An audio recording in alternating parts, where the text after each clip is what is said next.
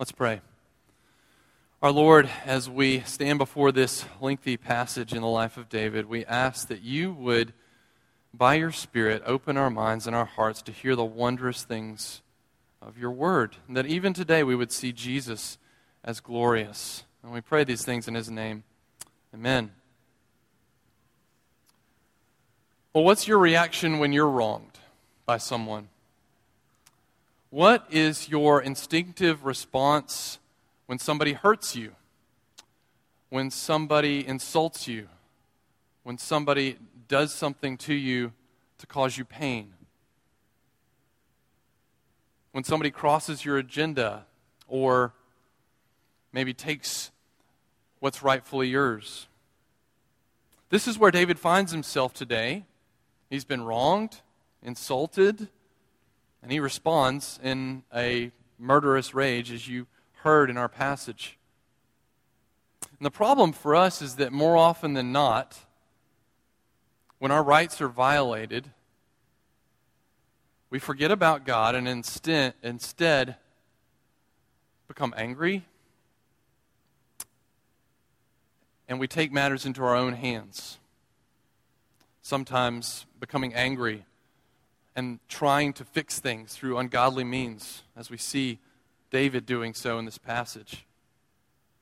So then, because we have a tendency towards anger, towards getting even in some way, we need God to deliver us. As has been said before, we need God to rescue us from our sin and from ourselves. We need more than just behavior modification, we need a Savior.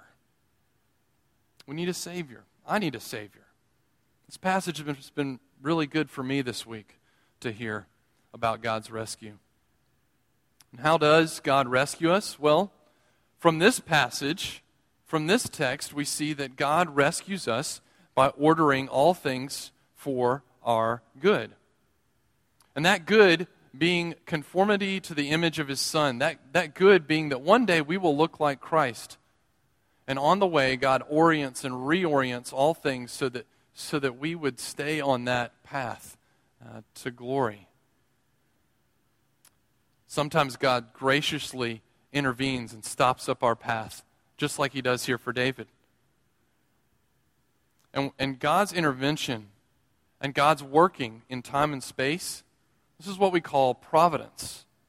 Providence, as uh, Ralph Davis says, is the frequent and mysterious, always interesting way in which Yahweh provides for his servants in their various needs. We have the scene before us. David has been on the run from Saul for some time, as we've been tracking in the life of David. He's in southern Judah, Judah with about 600 men. They're fugitives from Saul, and he finds himself neighbors with a man named Nabal. Now, David's a good neighbor to Nabal.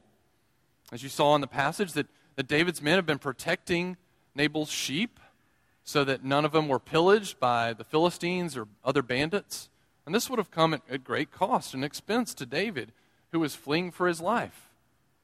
And so the custom of the time was for those who were being protected to supply provisions to the protector. For those who were receiving care and, and protection to, to bless those who were offering protection, namely David, with food and supplies and provisions. This is what was owed to David as his right.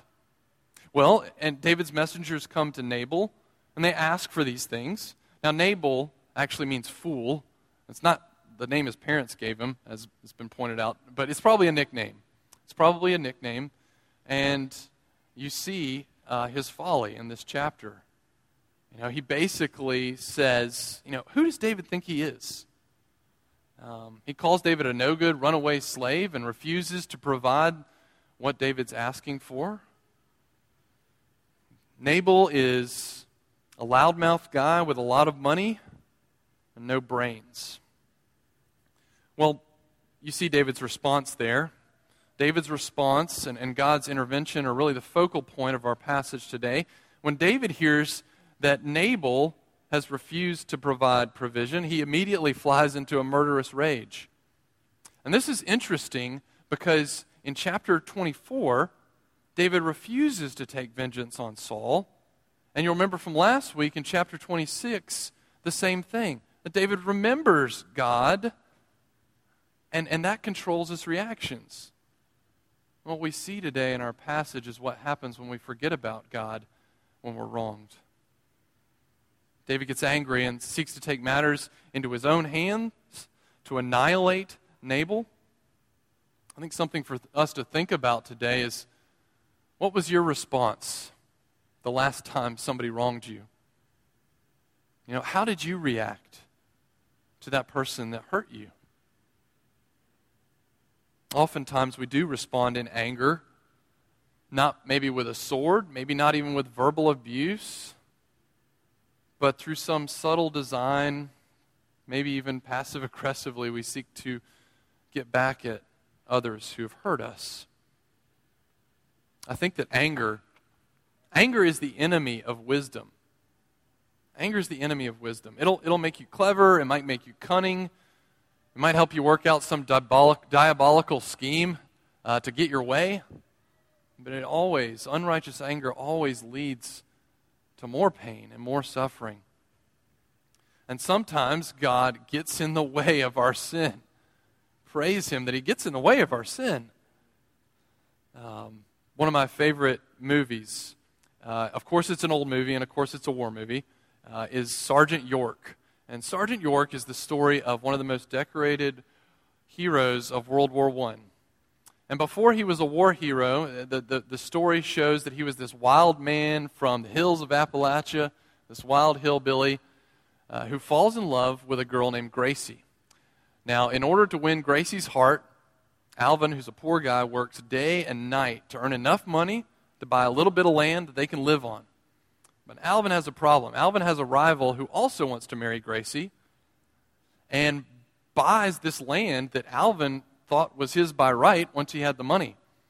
And so when Alvin, this angry wild hillbilly, finds out about this, he grabs his shotgun and he gets on his donkey and he comes down the mountain to kill this guy that's purchased this land that's taking his girl. But as only Hollywood can display, this lightning bolt comes out of the sky and strikes the ground, of course, right next to the donkey and right next to Alvin, knocks him to the ground, and turns his shotgun into this little curly Q thing and he's stopped in his tracks. His mind has changed, and he goes on to do great things. Sometimes God gets in our way.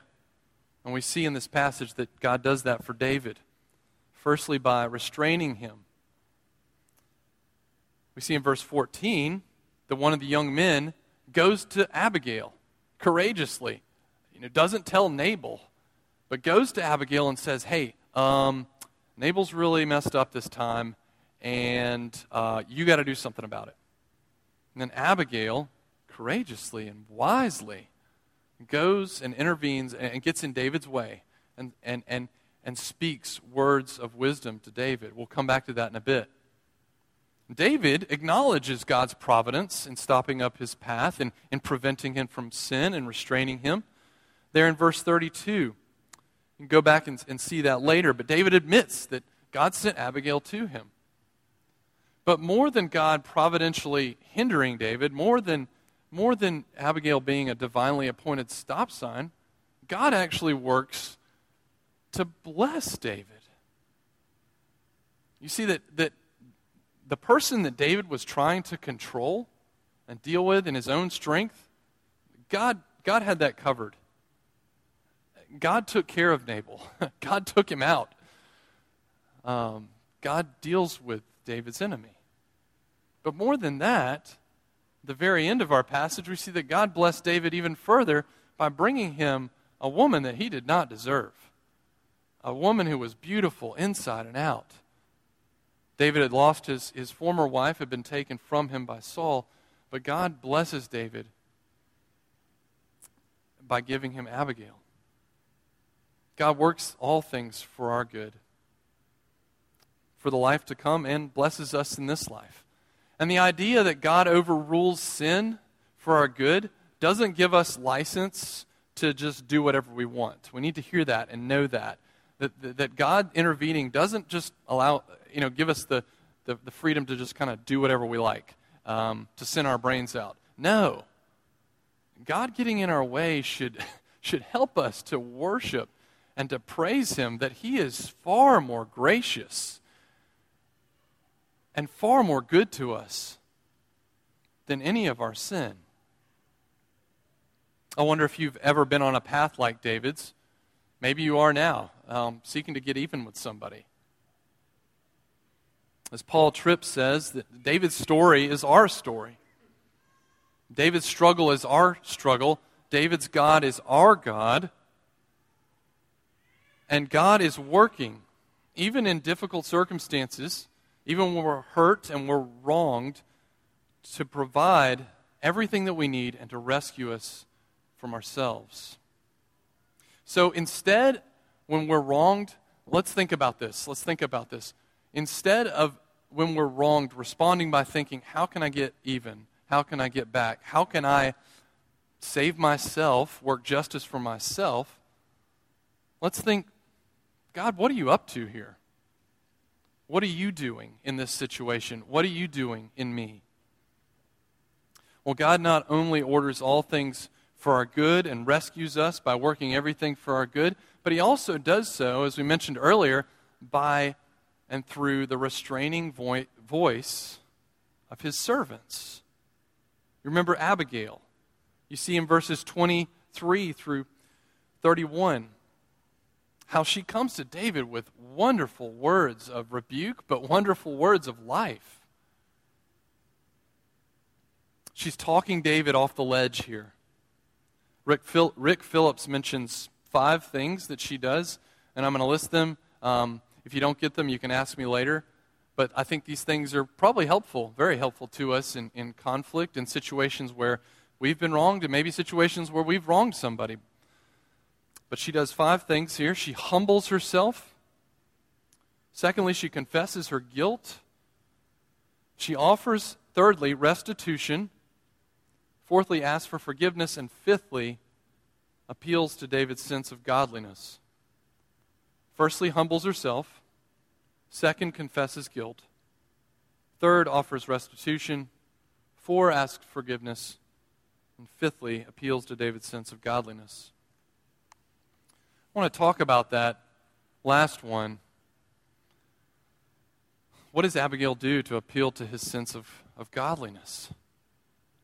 Well, in verses 25 and 26, she's saying, Look, David, you need to see this as, as as God working to save you from sin, to keep you from guilt and sin. See, see me coming to you as, as the Lord's loving hand stopping you from blood guilt. Later, in 28 and 29, she'll remind him that the Lord is going to work justice for David. That justice and vengeance and retribution are God's department, not his. And then you don't have to look there, but in 28 and 29 and 30 and 31, like God is going to make you king. Remember, David. Remember who you are, David. That's a good word for us to remember who we are. David's got future glory awaiting him as king. David, don't mess it up now. don't tarnish your reputation now through this senseless, impulsive act of vengeance. It's helpful for us to remember, as, um, as Pink says, that the future glory that awaits us has bearing on our responses and our reactions in the here and now. So Abigail comes to him with restraining words, and several times in this passage it men- mentions Yahweh's restraining providence and, and the Lord doing that through his servants. How many of us need to hear and receive wise words when we're out of control? But also, with that, how many of us need to be willing and have the godly courage to speak the truth in love when we see a brother or sister going off the rails? Well, look at how David responds here. In verse 32, he says, Blessed be the Lord for sending you to me. Is that our reaction? sometimes, sometimes not. Sometimes we get really defensive, don't we? But can we see David's response? As a, as a model for our response here?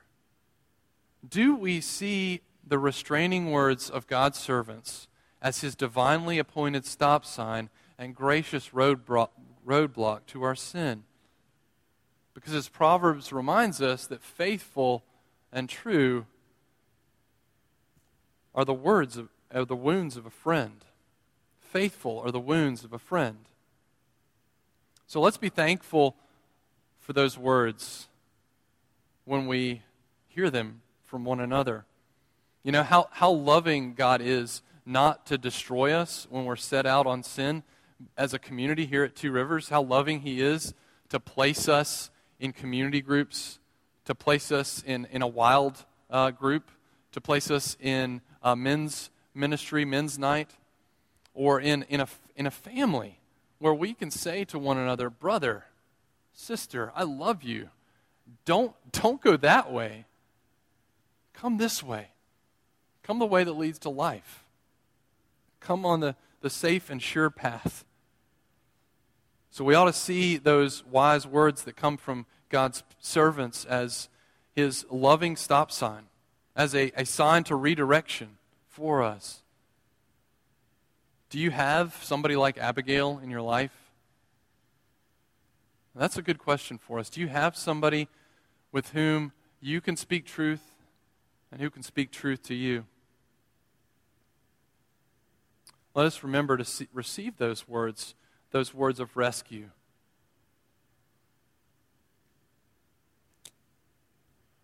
But also, as we look in this passage, as God redirects us from vengeance, as He shows us that He has something better for us, we need to remember that God's rescue for us firstly comes through the redeeming work of the servant.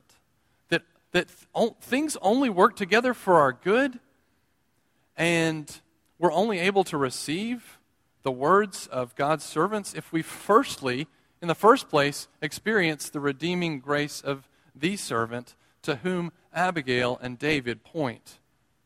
We can see this in our passage today in verses 23 through 44. Um, you don't have to turn there, but know that even though Abigail isn't a type of Christ, she points us forward and reminds us of Jesus and his work. So we need to look to the greater servant that Abigail represents. Notice how she comes to David, though, and remember that, that she humbles herself before him. Though she hasn't sinned against David, she takes Nabal's guilt upon herself. And she empties herself before David, saying that she's his servant.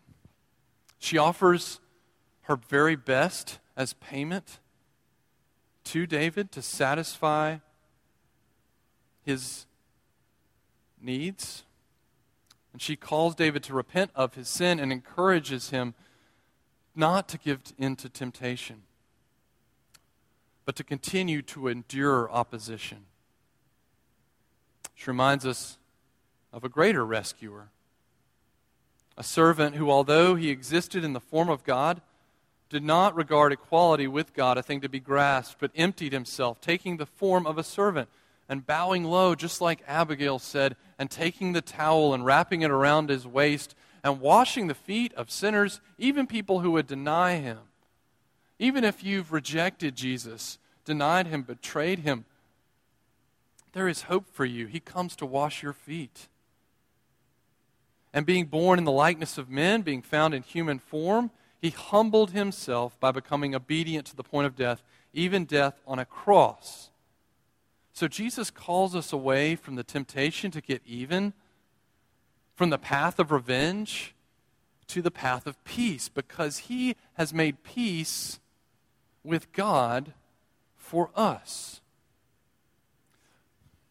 But more than just Abigail, David leaves us longing for a better leader, a better servant, a better king. Because David fails in this passage in two uh, clear and distinct ways. One, he's trying to murder somebody. Uh, that's a clear failure. But two, also, he takes a wife in addition to Abigail. And so he's guilty of breaking multiple commandments here. It leaves us, it should leave us, if you're his subject, if you're uh, one who has David as your king, wondering, is there something more here? Because I feel insecure. I feel unstable. David could not ultimately rescue God's people, and he couldn't ultimately be entrusted with God's kingdom. David could not save us. But David's greater son, the servant of the Lord, when he was insulted, when he was wronged, did not take vengeance. But he was oppressed and afflicted, and he didn't open his mouth. And like a lamb that was led to the slaughter, like a sheep before his shearers is silent, he did not open his mouth. By oppression and judgment, he was taken away. Remember that David swore vengeance. David swore vengeance and murder when he was cut off from what he was owed by Nabal. But Jesus was willingly cut off from the land of the living and stricken stricken for why? Our transgression, for our rescue from sin. Have you experienced the ultimate rescue that makes every other rescue effective in your life? He would willingly endure every opposition for the joy set before him, endured the cross, despising the shame, and is now seated at the right hand of God. Jesus' redeeming work provides us with the rescue from sin. And his example of humble endurance helps us as we face people who hurt us. So ultimately, the only reason all things work for our good and the only reason why God's servants are able to speak restraining words of rescue to us is because the ultimate servant, Jesus Christ, is our rescue and has, in the first place, redeemed us by purchasing us with his blood and by giving his life on the cross so that our sins would be forgiven, so that we would not perish but have eternal life. No person no earthly relationship. Nobody, nobody else but Jesus can provide that rescue. And we don't ultimately need to get even. We don't ultimately need to have our rights met or what we think our needs are met. We don't ultimately need to be vindicated. We need a rescuer to whom David and Abigail point us. He has rescued us from the penalty of sin and has broken the power of unrighteous anger. Holy justice and vengeance belongs to Him. He restrains us, and He also restrains and conquers all of our enemies. So when, when you're hurt and you're wronged, know that Jesus will be enough for you and that He will deliver us from all of the pain in this life and leads us into a better kingdom. So, the question, the ultimate question for us today is you, are you looking to this rescuer? Are you looking to him? May it be so of us. Amen.